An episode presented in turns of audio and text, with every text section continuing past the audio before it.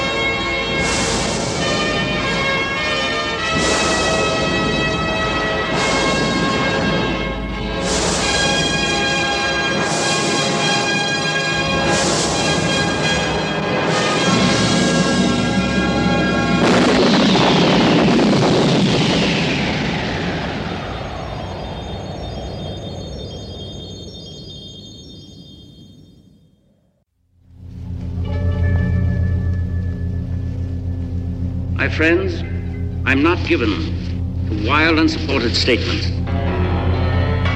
And I tell you that we must evacuate this planet immediately. Jor-El, be reasonable.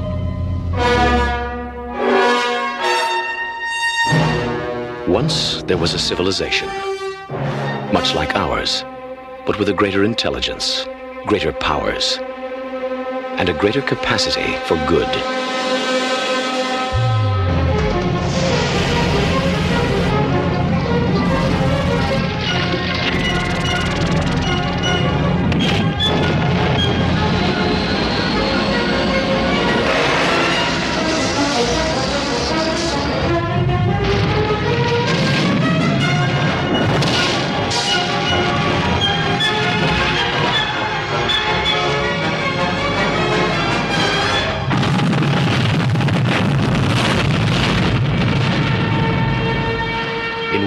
Tragic moment, that world was destroyed.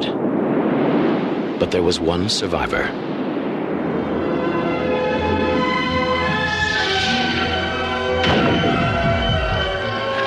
Now, wouldn't that beat all get out?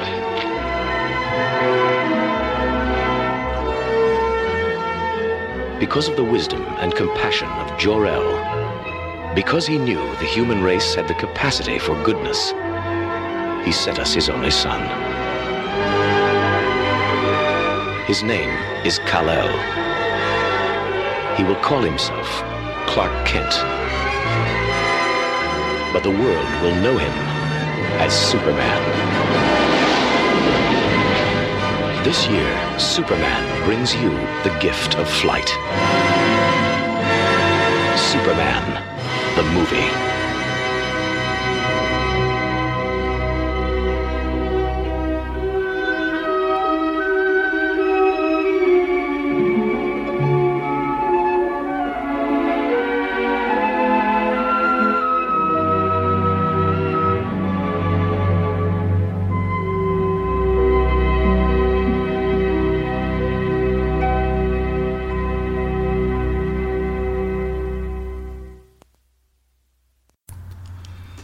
Welcome to episode 11, the tragedy of, of the tragedy of cinema. A special episode. 11. Special episode, superhero. Matter of fact, probably my favorite superhero of all time. Very nice. We will be talking about the movie Superman. So, but before we get into that, um, there's a couple things we'd like to do. First of all, if you just listened to our previous episode, our first listener review uh, by Emily Iconelli, uh, she wrote this on Facebook because we had a question about the ending of the movie, and this is what she had to say. She said, "Oh, it was so good. It was an awesome review. I have to go back and rewatch it now to look up for all the oddities. But according to the ending, this is what she thought. A Vertigo, of course. A vertigo, yes. The ending seems abrupt, yes, but I always um, thought she threw herself from the tower. She had a ton of guilt and was panicked after realizing he figured it out. She was freaking out being in the bell tower where all the mess had started. The shadowy figure, or the nun, could have been perceived as the ghost of the dead wife, maybe. Like in that moment, all of her guilt uh, and anxiety just came crashing down. The shadowy figure freaked her out, and she jumped. Ironically, all he could do after finally conquering his fear of heights was to literally stare at her as he had done almost the entire movie, just gaze at her in silence, and he was stunned. So that's something I never really thought about. I thought it was really well written, so I thought I'd throw that in there. What do you think about that? Uh, yeah, I mean, I think that's an amazing interpretation. Uh, once again, thank you for the email. It's always awesome. Or no, that was Facebook, That was right? Facebook, yes. well, uh, she also sent a Facebook message. Too, so- Absolutely. Uh, so, you know, any messages are well appreciated. Emails, comments, all well appreciated. Uh, this particular one was uh, very welcome, especially because uh, it was something that we had uh, asked about ourselves. Uh, um, so it was really cool seeing that breakdown, and I actually can see that. And uh, before we get any further, today is June 6th. It is D Day, um, June 6th, 1944, the invasion of Normandy. And uh, we'd like to take a moment, you know, and say thank you to all our military men because of the brave and uh, sacrificial uh, of those people's uh, lives and service that we have some of the freedoms that we have today. And even though we're talking about Superman, I really believe the real superheroes and the Superman were the men on those boats going onto the beach that day. So just remember that not all heroes wear capes. Terrence, you got anything to add to that? Some wear boots and Kevlar helmets. All right, so thank you. So, Terrence, your question for the day, don't think I forgot, is if you could have one of Superman's power, what would it be?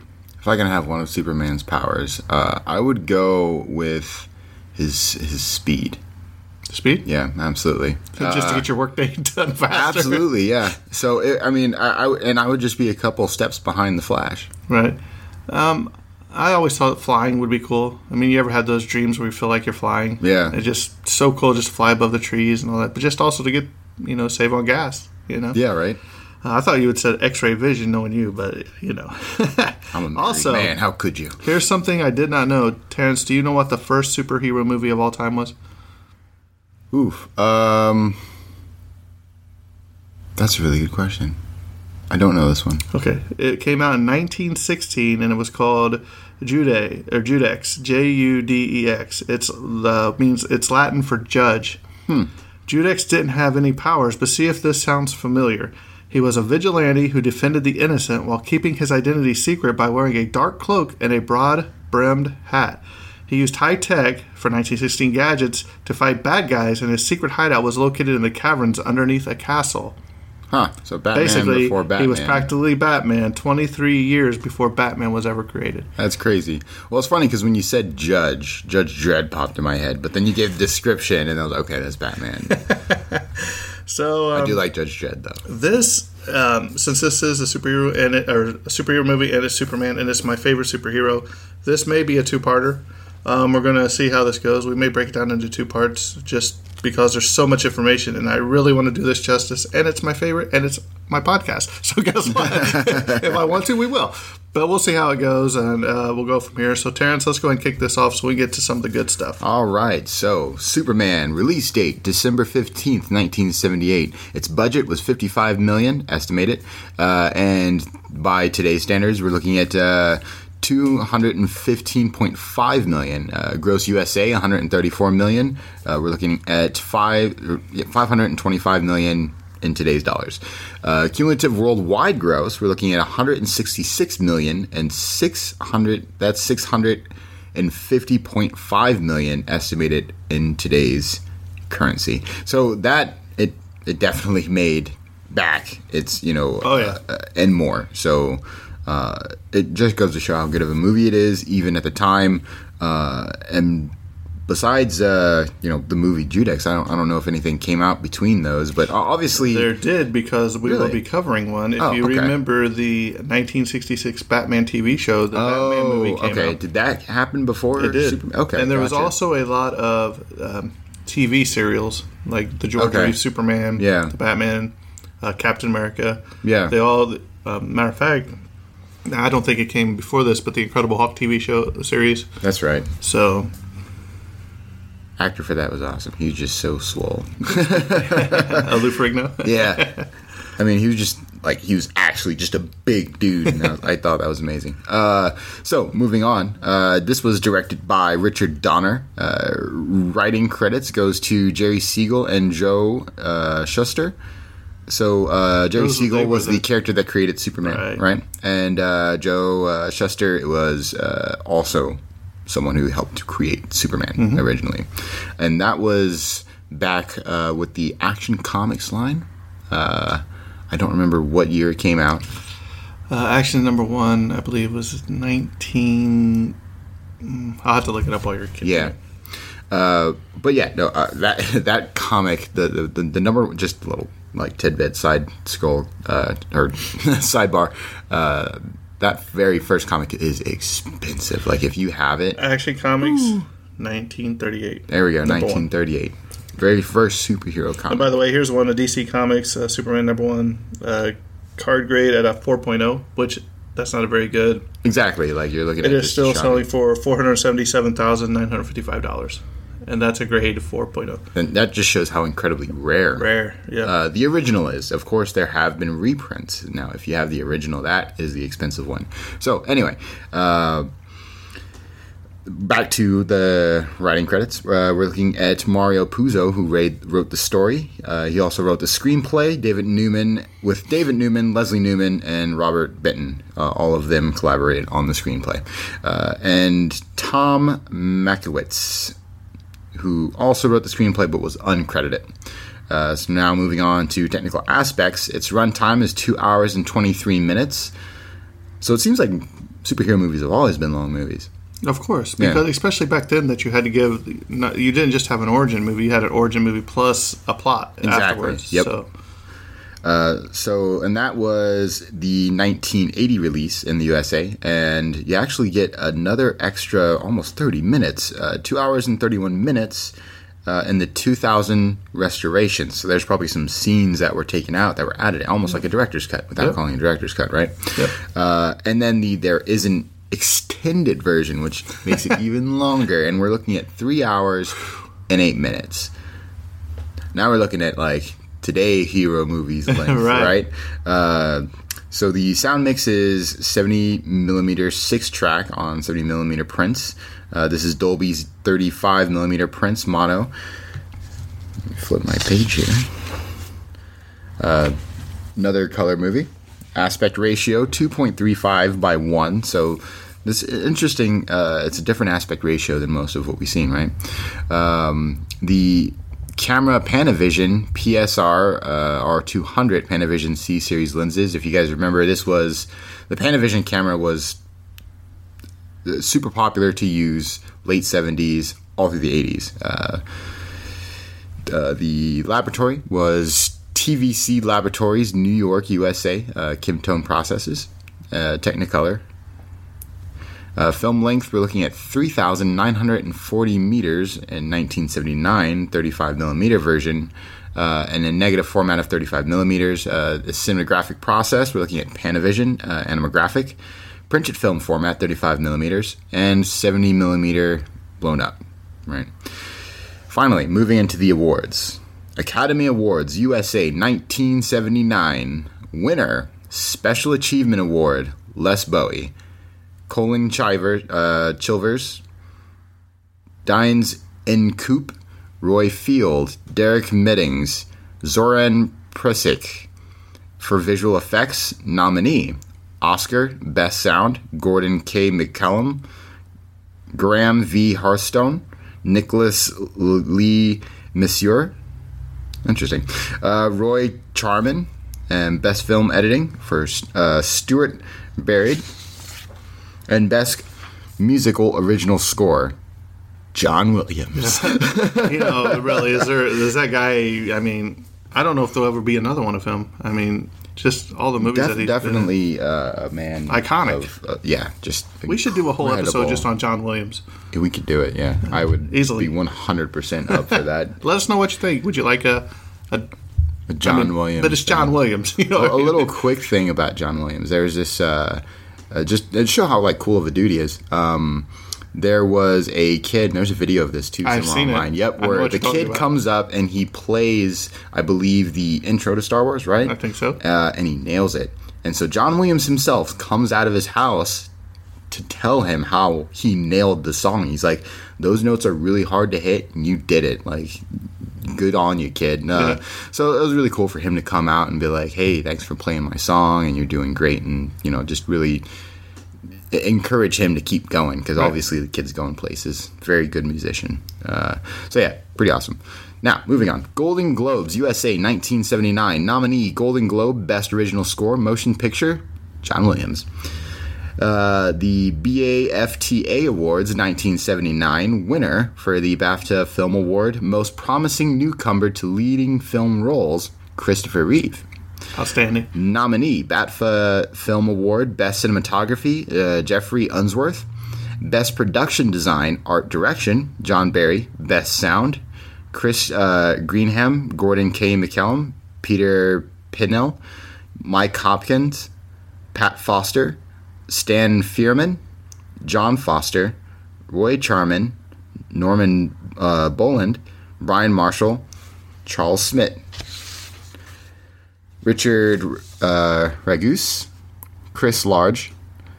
That's and that is all in the production design and art direction. So they had a huge team. You know what? I'm proud that. of you. You're actually knowing the names to, so far today.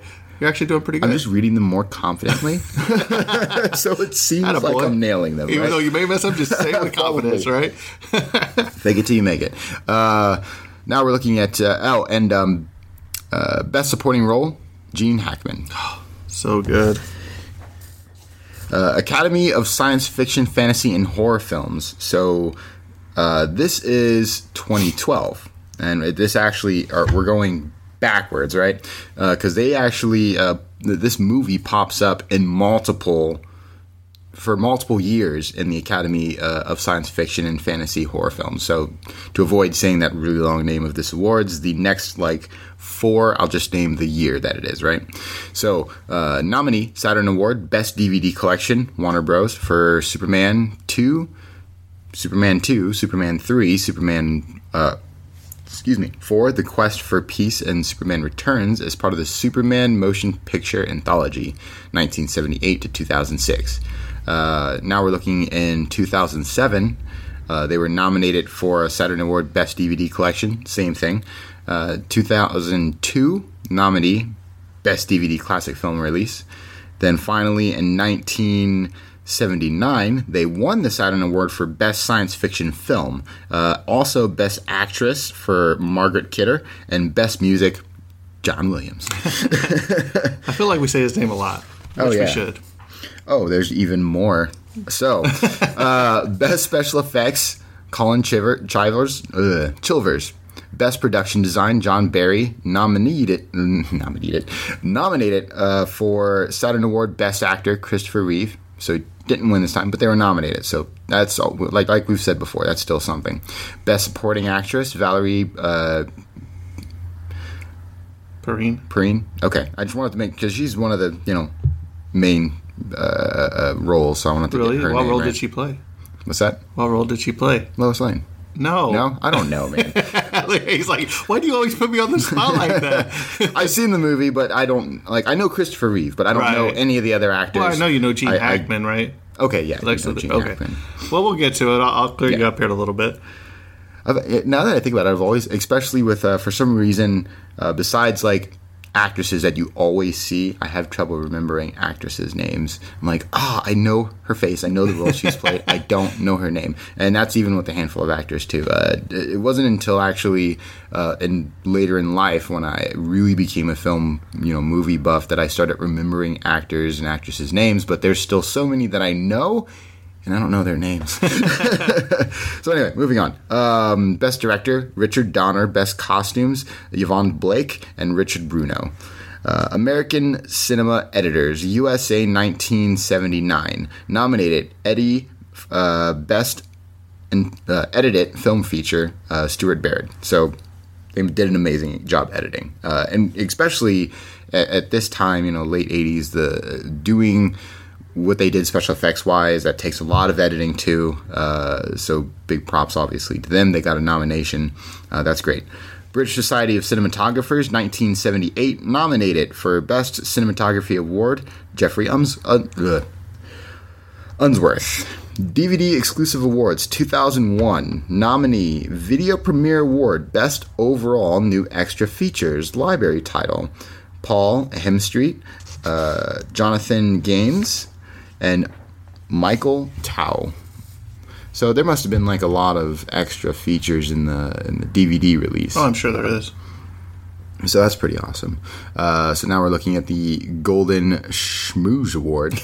2006. I, I, left it there because it, it just one we haven't ever. Yeah, yeah. right. Um, they were nominated for the Golden Schmoes. Uh, hey, best that's a DVD. silver seashell at least. I know, right? This time it's the Golden Schmoes. Uh, uh, best DVD and Blu-ray of the year. This is back to the Ultimate Collection for Superman. Right. Uh, Golden Screen. This is in Germany. 1979 uh, uh, winner for Golden Screen. Um, I also left this here because it just shows that even won awards overseas. That's how good of a movie it was. Really fun.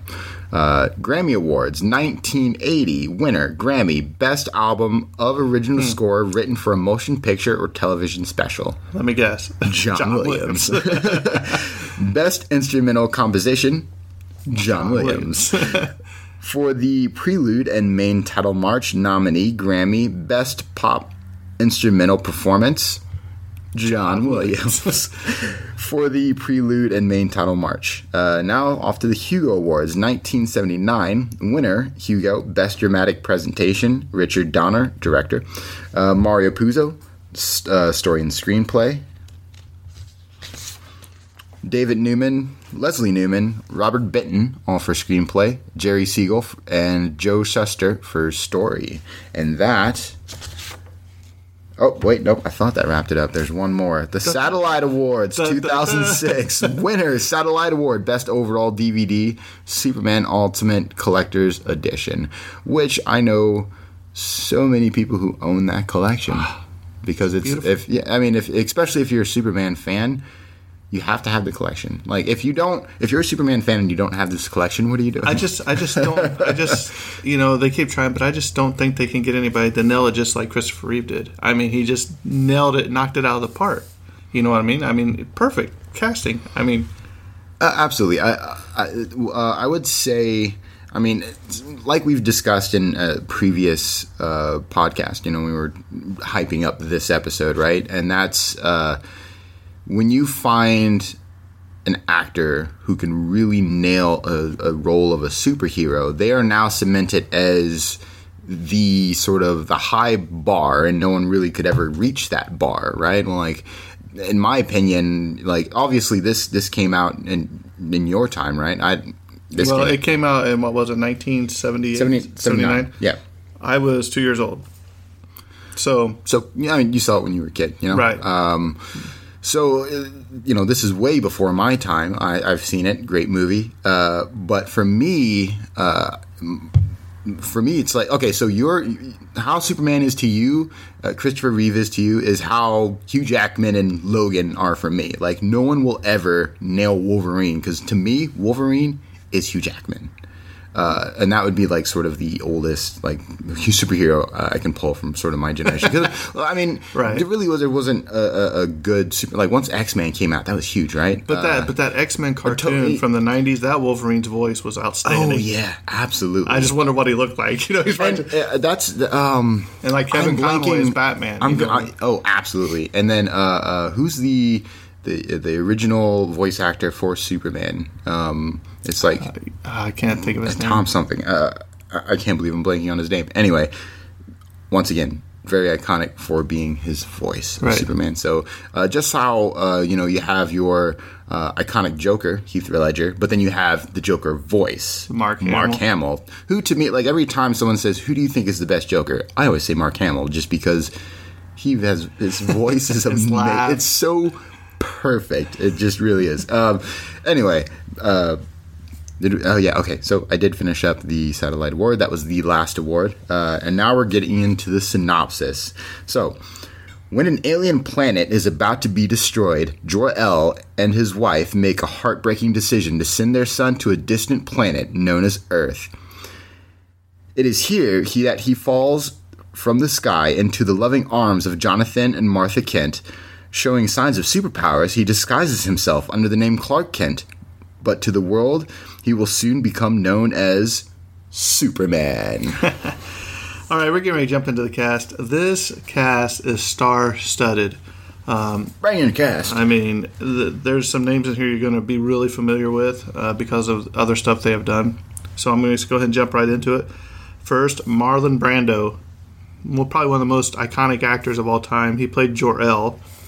Gene Hackman. I mean, what can you say? Right there, them two guys. Oh, yeah. Hollywood legends. Uh, he played Lex Luthor. Christopher Reeve played Superman and Clark Kent. Ned Beatty played Otis. Um, Jackie Cooper, Perry White.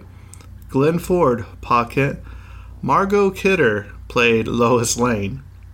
Valerie Perrine played Eva Teschmacher. You remember uh, Miss Teschmacher? Yep. Yeah. Okay. Yeah. Uh, Terrence Stamp played General Zod. Even though he only has a little part in this movie, in Superman 2, which is probably my favorite superhero movie of all time, he really makes an impact.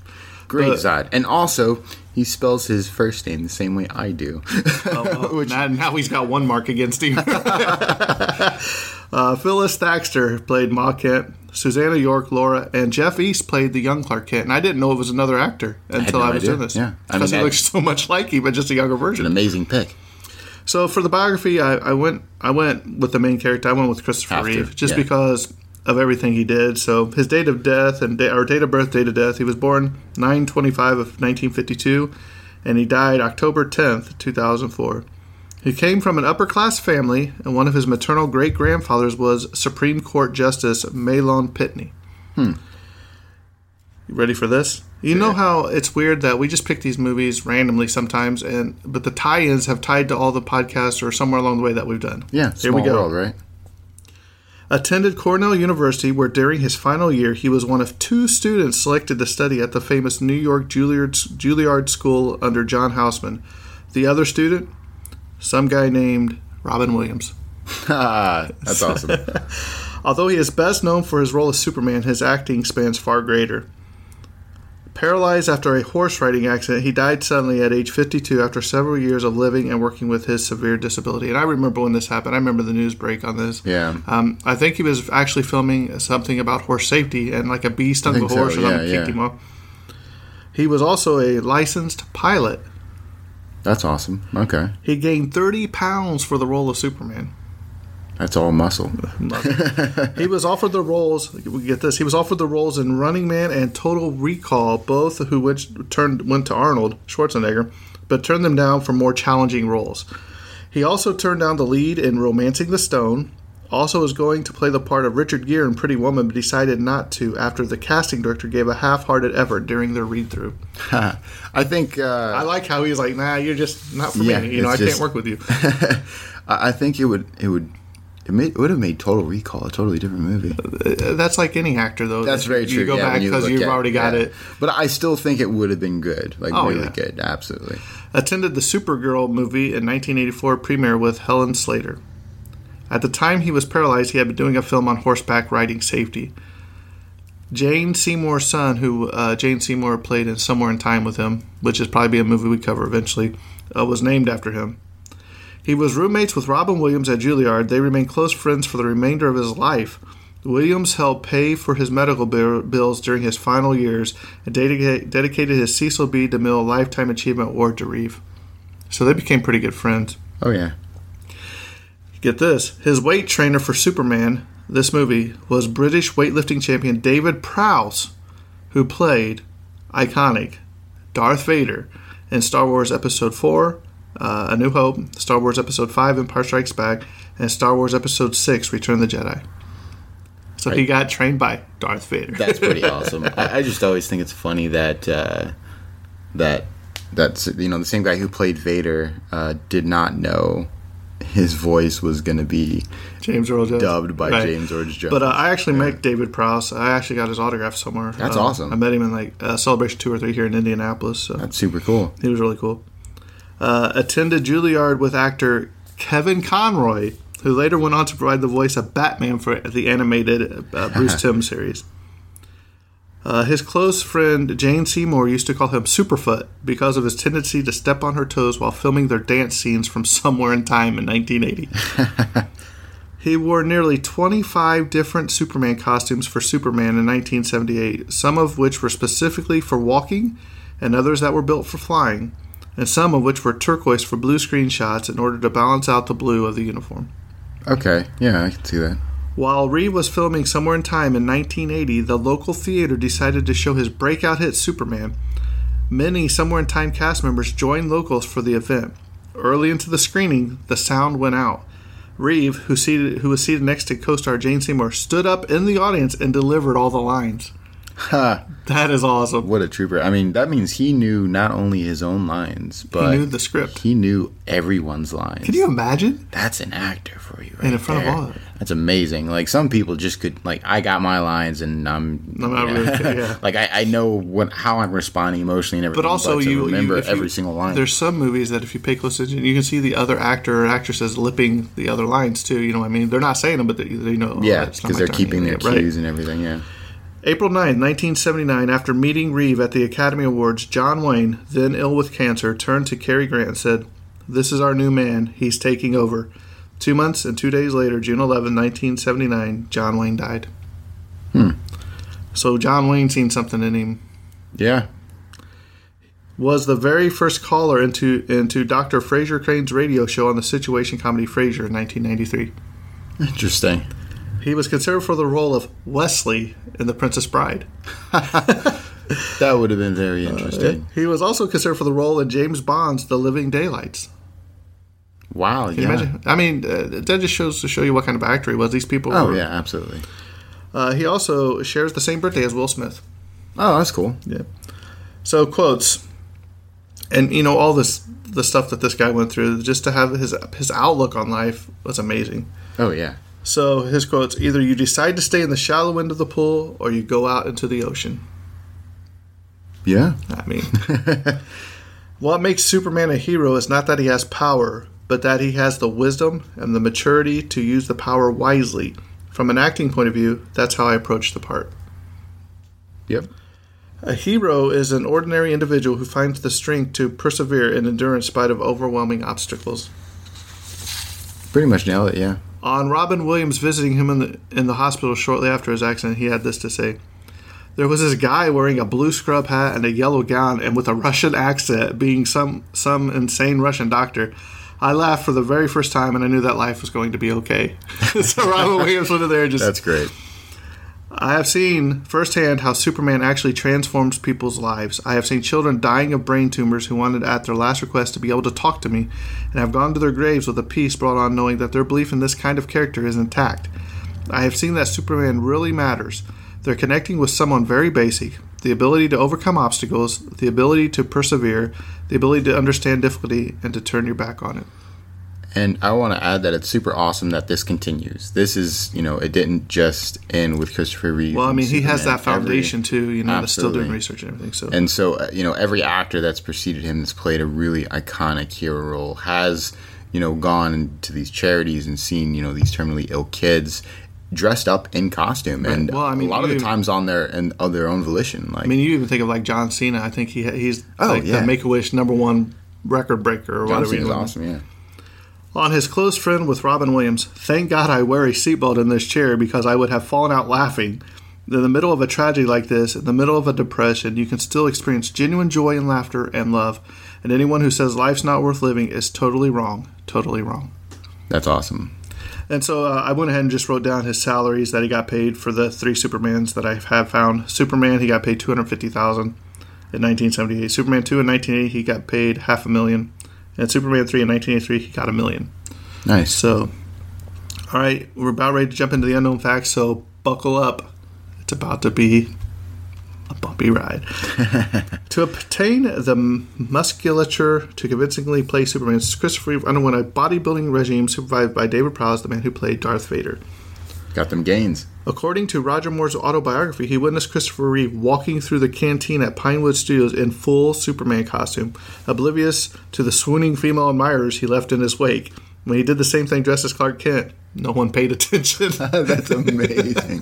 a fun fact about uh, the whole, you know, Superman Clark Kent, because everybody goes, how, would you, like, you would know because he just put on glasses. You would be amazed what just a pair of glasses and a different hairstyle can do. Right. Um, we, the, uh, when I used to work at uh, Fry's Electronics, like a long time ago, uh, someone did just that. And not on purpose or anything, but he put on glasses because he lost his contacts and he had his hair different. So he came in, and as, as soon as he came in, someone was like, "Who's the new guy?"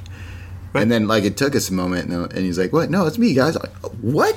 well, this, well, this happened to me probably two years ago. Um, you know, I, I came straight for church, and I mean, I usually wear like my. I'm like you can tell right now, I'm not clean shaven. I wear a hat and all this, but I came straight from church into work, and I still had like khakis on, and I had like a dress shirt, and I had my hair combed over and sh- Yeah. clean shaven, and.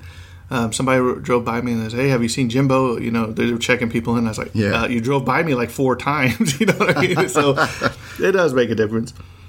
Steven Spielberg was offered the chance to direct this film. Producers balked at the salary he asked for.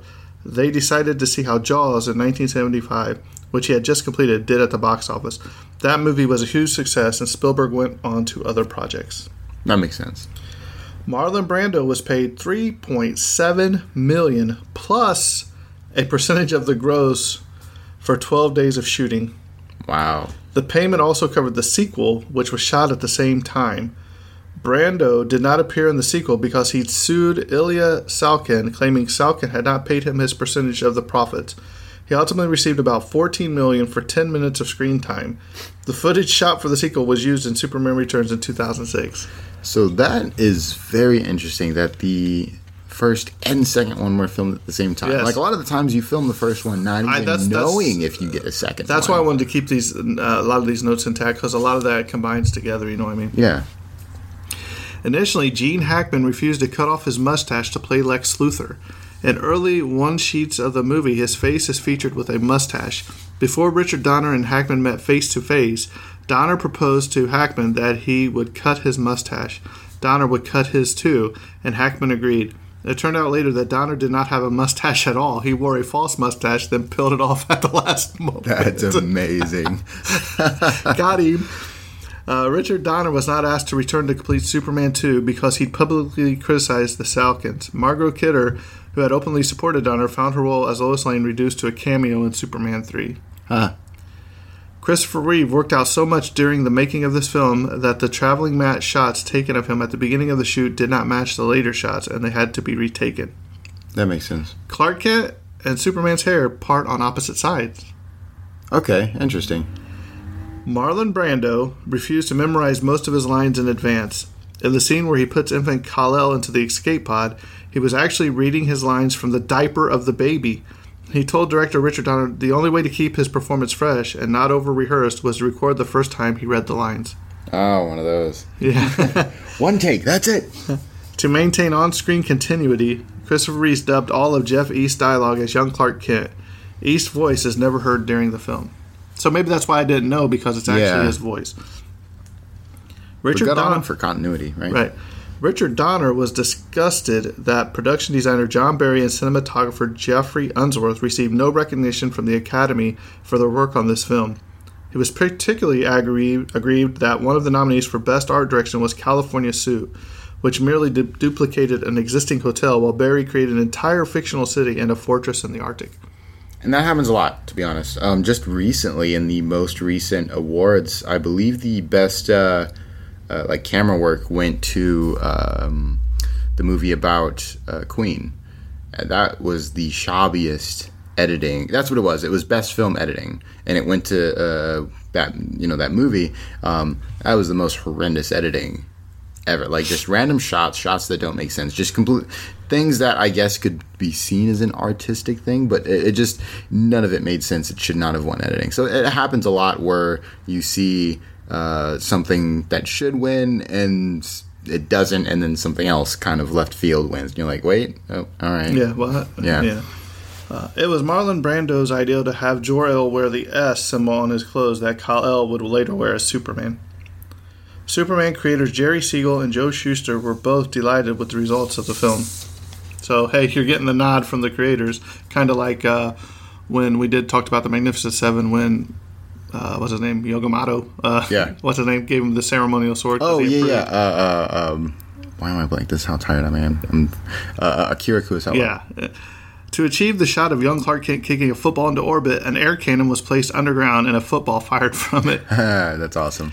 Christopher Reeve was an unknown actor at the time. The credits nearly in nearly every trailer for this film list Marlon Brando and Gene Hackman before Reeve, who played Superman. On his first day on the set, Marlon Brando suggested to Richard Donner that the cameras rolled during rehearsal. Brando reportedly said, Who knows? We might get lucky. According to Donner, that very first take was the one that was used in the finished film. Oh wow. So that's that's interesting that they were able to do that because film is expensive, which means uh, you know they had the budget to do that. Uh, I've seen a lot of sets where the reason why you rehearse a lot of the times is because you don't have the money to to waste film on a take. And I wonder if that's why work. there's some scenes that are left in movies that are obviously errors or continuity. yeah um, Marlon Brando sued the Salkinds and Warner Brothers for 50 million because he felt cheated out of the film's considerable box office profits. This is the main reason why footage of Brando does not appear in Superman 2. The movie was filming in New York City on the night of the 1977 blackout.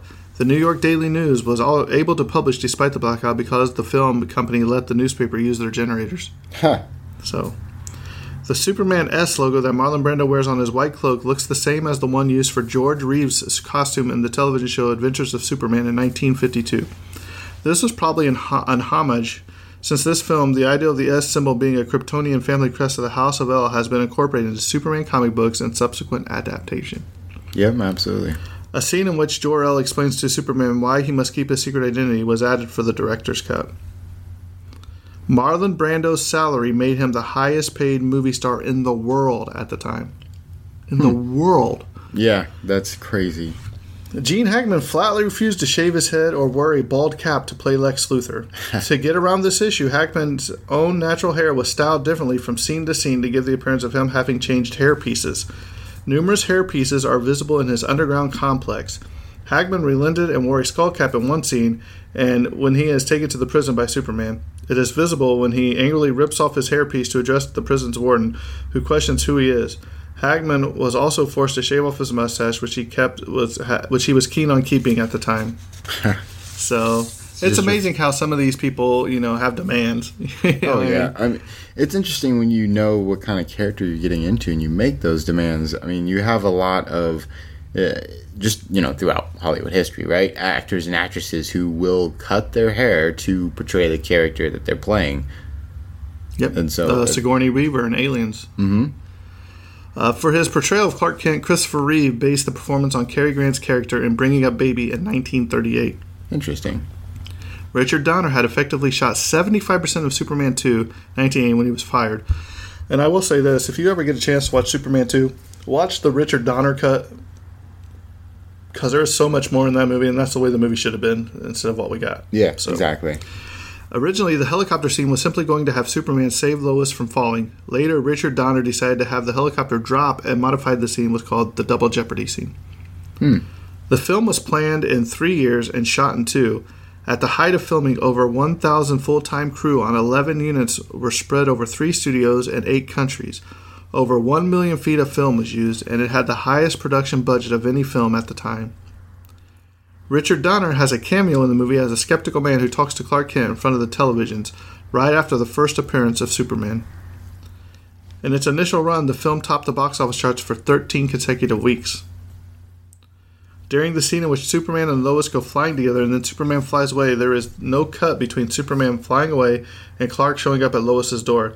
This was done using a pre recorded movie of Superman flying away on a screen with Lois standing in front of it. Then, as she walks away from the balcony, she crosses from the screen to the set with her apartment, where she opens the door to reveal the real time Clark Kent. Hmm. So, just some of the movie magic that happened. Yeah. This film's credits sequence cost more than most movies made up to that point. Just the credits. You know the you know the intro where Yeah. it's got those 3D graphics. Christopher I mean, Reeve. special effects is expensive. It always has been. Uh, I wonder if it's getting any cheaper though with all the computer stuff. it's not actually. It really isn't. I mean, there's. Uh, you would think just on time alone it would save money. Well, like here, here's an example of like how much money and how expensive, it, like that it affects writing. So, uh, in the last season of Game of Thrones, right? Um, super mild spoiler, but like when Jon doesn't pet Ghost, that was because they couldn't afford to have him pet Ghost. Like they literally could not afford to have him interact with the CG and then edit the CG to make it look real and believable.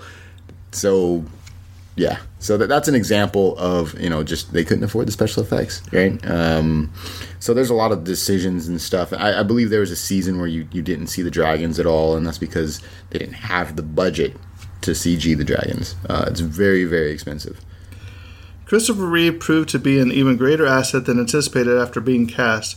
Reeve flew gliders as a hobby and used his experience as a pilot to make Superman's flying feel more believable. His performance as both Superman and Clark Kent was roundly praised in making this superhero's secret identity seem surprisingly convincing. Hmm. Here we go. Robert Redford, Clint Eastwood, and James Caan were all offered the movie's title role. All three turned it down. Redford wanted too much money.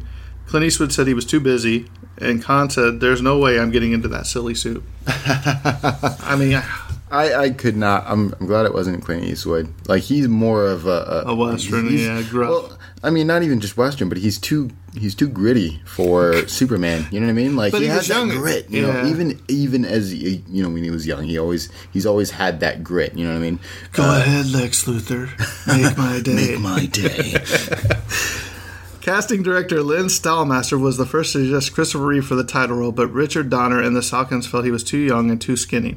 Nevertheless, Reeve did an excellent screen test that blew the director and producers away. Once he had the part, he underwent a strict physical training session for months, going from 170 pounds to 212 in the period from pre-production to filming. and that just goes to show like what Dedication. dedication and, and like this is another thing you see throughout Hollywood is just the extreme weight loss, the extreme weight gain, the extreme like fast like, muscle. like has tone. anybody's ever seen has anybody seen Endgame yet? You, the Thor. You know what I Oh, mean? How yeah. they put on There's the weight. Uh, in addition to playing Clark Kent and Superman, Christopher Reeve also supplied the voice of the Metropolis, Metropolis air traffic controller he is heard on the radio just before the helicopter crash and during the Air Force One scene. The end title sequence is more than seven minutes long, a record at the time of the film's release in 1978. Richard, Don- uh, can you imagine? Uh, by the way, John Williams, we need you to create a seven-minute. Uh, Richard Donner spent virtually a year working on the 2001 DVD release, reinstating some footage and preparing several making-of documentaries. Richard Donner first asked Jerry Goldsmith to do the score, and he agreed. However, a schedule conflict came about, and John Williams eagerly replaced Goldsmith, who, six years later, would write the music for Supergirl. Uh, he's another good composer. Yes, thank you. Uh, the filmmakers made it a priority to shoot all of Marlon Brando and Gene Hackman's scenes first, as they were the most in demand actors and were committed to other projects right afterwards. That makes sense. Peter Boyle auditioned for the part of Otis, Lex Luthor's bumbling accomplice.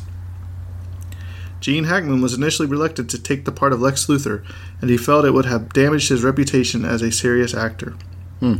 Margot Kidder was originally supposed to sing the song Can You Read My Mind for the flying sequence with Superman, but Richard Donner disliked it and changed it to a voiceover. So, so on the, on the previous fact, it's really interesting how you, you how things have changed as far as uh, uh, acting and portraying a superhero. Like when when this was being casted for, no one as we see through all these different facts.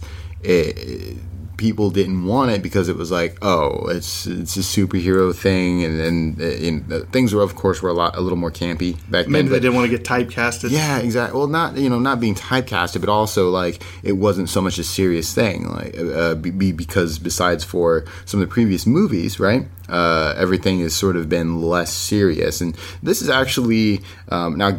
Given I'm not 100 percent sure of the order of things as far as movies coming out, but I, I believe this would be the more serious uh, superhero movie. Would be Superman. Right. And uh, also about typecasting, uh, S- Christopher Reeve asked somebody, I, I meant to write down, but I didn't, about how do I keep from being typecasted? And they responded by, well, first you got to do a good enough job to have them call you again, kid.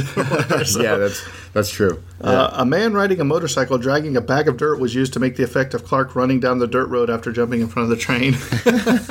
That's amazing. You Gotta know, you just see. special The, yes. I was going to say. The Mario Puzo screenplay that Richard Donner inherited and quickly rewrote included one infamous camp moment where Lex Luthor encountered Terry Telly Savalas, who played Kojak in a railway station. Kojak then offered Luthor a lollipop and asked him his trademark line, Who loves you, baby? According to Jeff East, who played young Clark Kent, during the shot in which Clark jumps in front of the train, he was nearly hit by it. However, stuntman Richard Hackman grabbed him just in time and East avoided being injured. Wow, Wow. that could have been uh, Yeah, it could have been devastating. deadly. Jack Klugman uh, was the first choice to play Perry White, but he turned it down at the last minute. Eddie Albert tentatively agreed to the part, then demanded more money. While filming, uh, while with filming of Perry due to start the next day, a frantic search for a replacement actor resulted in Keenan Wynn accepting the part. After a long flight, the 61-year-old was rushed to the studio for screen test. Afterward, he complained of chest pains, was rushed to the hospital, and collapsed from extreme exhaustion. Wow, You know, kind of like you do sometimes during this podcast. can't help it. These eleven-hour shifts are killing me. The helicopter scene uh, was intended to be shot on top of the then Pan Am building until a real life accident on the heliport killed several passengers. Oof. The original Superman costume was going to be a much darker blue, but this became transparent with the blue screen for the visual effects. In the scenes where the burglar is scaling the office building and falling off it, the guy in his office whose window he passes was strapped into the chair and hanging upside down. Most of the building was horizontal, with the footage flipped to make it look as though they were actually on the side of the building. Gotta love the special effects. Pre-production began in Rome, with most attention being spent on an unsuccessful experiments to make Superman fly.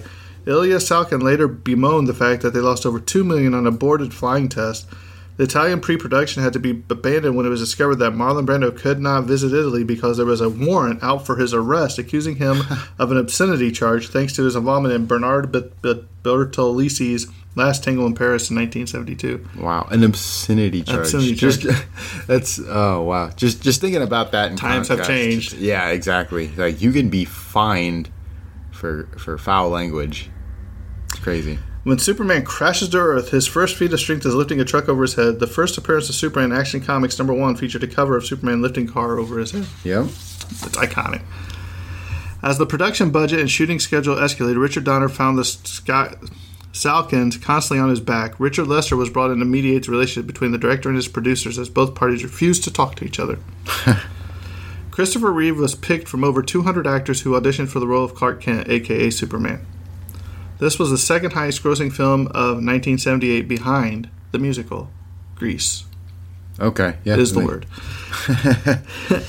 uh, Geoffrey Unsworth believed that he accidentally caused the infamous blackout in 1977 when he plugged a spotlight to a lamppost during the shooting of the film. Oops. Wow. After the success of Rocky in 1976, Sylvester Stallone lobbied hard to play Clark Kent, Superman, but was ultimately turned down. He was deemed too Italian. Stallone found out that Marlon Brando, who had casting approval, turned him down for the role, just as he allegedly vetoed Burt Reynolds casting as Sonny in The Godfather. There you go, Samuel. There's a Godfather reference for you. Uh, responding to the rumor that Brando told Playboy magazine interview Lawrence Grobel Francis Ford Coppola would never have cast Burt Reynolds.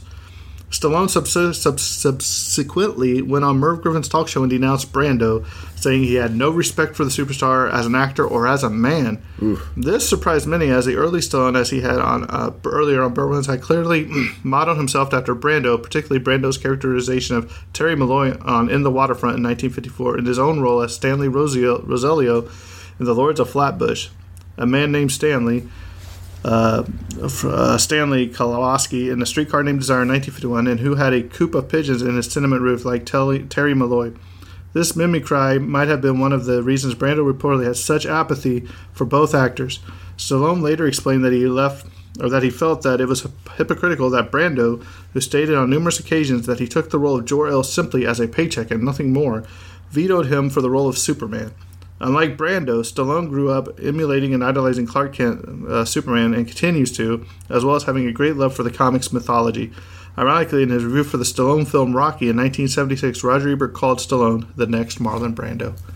so there we go with the petty stuff like the Magnificent Seven. You know, Yeah. actors just can't get along. Yeah, uh, I, I, you know what? That's obviously the best choice on the casting. I mean, it. it I, not only I mean, can you really see Rocky as Superman? I'm, I'm, I'm glad mean, he's I'm- Rocky. I'm trying to picture him. You know what I mean? And I just don't know if it would have if it would have worked. My name's Kal-El. Yo, Lois Lane. Lois. Lois. Hilarious. To obtain the glowing effect of the clothing on Krypton, the wardrobe department spent weeks sewing tiny glass balls on each actor's apparel. If the material was accidentally touched, the oils on the actor's hands would interfere with the lighting effect, leaving a dull patch on the costume. Wow. Yeah. You had to be very careful with it. The Kansas scenes were shot near Calgary, Alberta, because of their growing se- uh, because of their growing season was ahead, and the wheat fields were at the right height.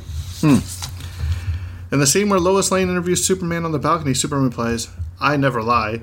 Ilya Salkind felt that this was an important point in the film, since Superman living under his secret identity as Clark Kent is telling the biggest lie of all time. Right.